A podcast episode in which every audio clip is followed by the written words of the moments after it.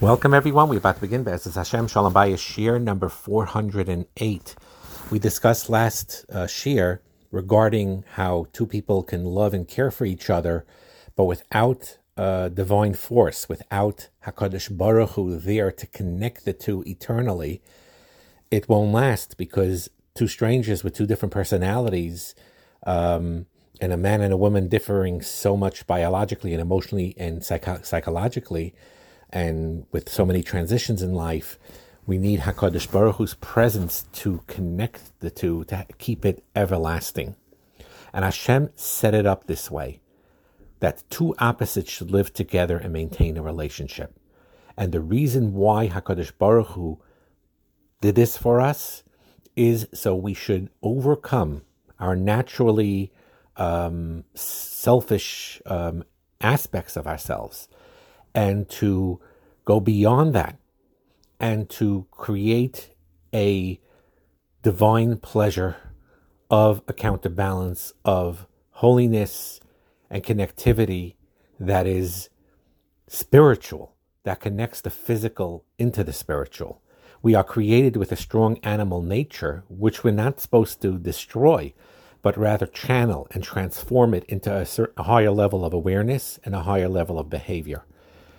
And that is one of the purposes of Yiddishkeit. It's one of the purposes HaKadosh Baruch Hu placed us in this world to control our passions that it doesn't spread out to destructive things. And by the way, Hashem designed it that to enjoy a really truly healthy physical life, in Olam Hazeh even, you one Hashem designed it in a way that if you overindulge it will cause misery and bad health and negative aspects, even in the physical realm. So, even physically, to enjoy Olam truly enjoy Olam there needs to be a healthy balance of learning how to control that animal nature and not to allow your passions to overcome you. That will hurt you physically, but and spiritually, certainly, but even physically. So that's why in the Torah, we have so many halachas and rules and and guiding.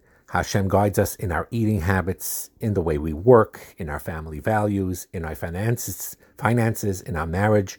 All of these halachas transform our selfless, our selfish desires into being more selfless and giving. For example, if you earn a livelihood and you accumulate wealth, that's a normal, healthy endeavor. But when you give tzedakah with that wealth, when you're honest in your business dealings, you are elevating that physical need of earning a livelihood, that physical need of accumulating wealth, you're elevating it to a divine service. There's a saying that says that making the animal into a human is a great miracle, but the truth is it's a miracle that's within our hands. Our job is to make that animal into a human, and which means to develop our spiritual nature, to know how to channel our animal nature, and by doing so, we fulfill Hakadosh Baruch Hu's plan in creation, in making a place for Him where the Shekhinah can dwell, and especially in a Jewish home between a husband and a wife we need to know how Hakadosh Baruch Hu created us humans specifically with Etzelem Elokim. We are not animals. Animals can be trained to exhibit certain behaviors, but they cannot change their nature by cognitive means. And um, a human being can change their conduct by making decisions. And Hashem gave us the Kayach Bechira, and we are not programmed just to be a certain one way. We have the ability to transform ourselves and to overcome those animalistic tendencies within us and to um, create a higher life for ourselves and to understand all in, that men, we said, are naturally bound to pursue prestige and power and pleasure. Women seek to pursue achievement, appearance, and affection and they need that for their self esteem. But we also have a Tzelem Elokim within us, which encourages us to live by values based on Torah, by our inner awareness, to learn how to channel our animal inclination and let the God, godly part of us lead the way. So, the idea behind all of this is have a realistic expectation of your spouse, and you can learn how to handle situations in a constructive way by bringing Hakadosh Baruch Hu in your marriage. When you bring Hashem in your marriage, your chances of making it and thriving will improve dramatically because Hashem wants that. And with that, anything can happen. With that, opposites blend. With that, there is a tremendous amount of shalom. Another concept that we're going to talk about today is that in order to make a marriage work, bringing HaKadosh Baruch Hu in, of course, like we just said, but it, it, it, it has, you have to work. You have to make an effort. What's sad is is that in Western countries, over half of all marriages end up in divorce. It's a very alarming statistic, and although in the Jewish community, in the Orthodox community, it's less than that, but it's still an alarmingly high rate. And what's interesting, and it's very concerning in a way, is that a lot of these divorced couples remain good friends. Now, you, now that you would say is a good thing, you know, that they're not fighting, okay. But in a way, it's a very alarming thing. Why? They go out to dinner once in a while. They could have coffee together. They could have normal conversations. And um, when you ask them, why did you get divorced? They'll say, we weren't compatible, which is hard to understand because if they're able to be friends now, they must have been compatible. It's more likely, though, that they were compatible but they didn't want to give to each other what they wanted or what they needed. So rather than working it out, divorce was an easier option. So the idea in, is is that you know the the divorce Torah allows it's an emergency exit, not a back door. It's used only if a relationship becomes intolerable and staying married is more damaging to everyone involved, including the children, than ending the marriage and it's something that you need to ask an objective professional and a, a, a Rav that's experienced in these things to ask these type of questions of what can or should be done in those situations. But if a divorced couple is on friendly tor- terms, then the divorce was probably avoidable in most cases. And now, of course, when one is the divorce does happen, it is an Indian to be cordial with one another and try to get along for their own sakes and for the sakes of the children. But the idea, though, of you know that they go out for coffees and they become like very good friends, that that shows that inherently the marriage could have worked out and they just chose not to. What happens in many cases, and we have to look ourselves in the mirror very often, that we sometimes, a couple feels that they want to commit only to a relationship that makes them feel good. They were not prepared for the sacrifices that commitment requires and the effort that it requires. So, as a result, uh, many, many get divorced when one or both realize my needs are not being met or my expectations have not been realized. So, or another way to put it, as Rabbi Aaron Lane puts it, that basically um, the party initiating divorce stopped saying "I love you" and began to say "I really love me." Now I know it's more complicated than that, but for many divorces, this is in fact true. Rebbe once said to an unmarried woman who talked about their matches and so on, and basically said, you know, you're reading too many romance novels. Love it is not is not necessarily an overwhelming, blinding emotion that you find in the world of fiction. Now, real love is an emotion that does intensify and deepen throughout life, but really what it is, it's the small everyday acts of being together that make the love flourish. It's the sharing, the caring, the respecting of one another. It's a building of life together and a family and a home. And when two lives unite to form one, over time, there's a point where each one, husband, wife, feel a part of each other, and they don't cannot visualize a life without the other at his or her side. So it's really key to understand this that marriage can, can thrive only if both spouses, both husband and wife, are willing to work on it together. In order to do that, you need to be proactive, not to be just on cruise control. Take charge of your achrayas of your relationship. Take charge of your relationship. What does that mean? So, for example, a male self esteem, generally, we said this before, is prestige, power, pleasure that's important to him. And very often, a husband's self esteem does not necessarily depend primarily on his wife. Um, you know, as long as he's healthy and he has some status and he has a normal way of living, he could feel fulfilled and he'll be able to focus on making his wife happy and content. And for a wife that needs affection, or husband needs to know that if he gives that affection to her, makes her feel loved, makes her feel cherished, makes her feel cared for, then she fills is filled up, and then she has the ability to direct her energy towards her husband and give him his self esteem and his respect of what he needs. But the husband has to do his part.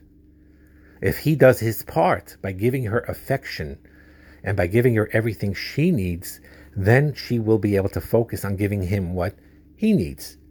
So the idea being it's uh, takes two to tango. They're both you know responsible, husband and wife, but a husband has a very serious responsibility here because he strongly influences his wife's feeling of self worth. A husband who treats his wife with dignity, with respect, with love, with kindness, and gives her attention and affection and appreciation she desires, she will become happy. And in turn, Kamayim Panam Panam will shower a lot of love and respect towards him. But if he neglects her emotional needs and focuses on his own personal life and interests, then she will be miserable, and in turn, he will be miserable. Someone at Taich, very interesting. The three things that you go back uh, from war is a person who built a home or planted a vineyard or was Makadish a woman but did not um, or inaugurate his home, did not harvest his vineyard, did not marry her yet. So he's putter from the army. And then it says, All of this is for the purpose of bringing joy to the wife he required. You could say that the home is connected to prestige or kavod. You could say the vineyard is respected to power because it's the idea of wealth. And a wife is compared to the idea of pleasure. And the Torah is telling us don't forget to bring joy to your wife. The Torah is telling the husband, provide her what she needs in order for her to feel satisfied, in order for her to be happy. And this is the opposite of what most people accept as the formula to successful marriage. It's a totally, a husband needs to know that he needs to do a lot. It's not dependent on the wife. Yes, a home is based on the wife. Each one needs to look in the mirror at themselves of course, she needs to treat her husband in a healthy way, but the husband needs to learn how to treat his wife in a healthy way. Each one needs to do their part. And but a husband needs to know. I mean, a wife, generally speaking, it's more natural for a woman to be caring and giving. A husband generally needs more effort to provide his wife with affection and attention. It's not his nature, generally speaking. And it's very, very important. Men generally are, again, we're making generalizations, but it's true most of the time. They're not spontaneously more uh, nurturing as women are. By nature, women express their love more freely and derive their deepest satisfaction by devoting themselves to their husbands. But taking care of others does not come as spontaneously or naturally to men as, the, as to women. You see this even with little boys and little girls. Little girls spend a lot of their playtime nurt- with nurturing activities. Little boys don't do that often. But it's very, very important as a husband, as a male, when it comes pertaining to his wife, to go outside of his nature, outside of his normal nature of, of, of not being as nurturing, to become very nurturing to turn towards his wife and nurture her and become emotionally warm towards her and supportive of her.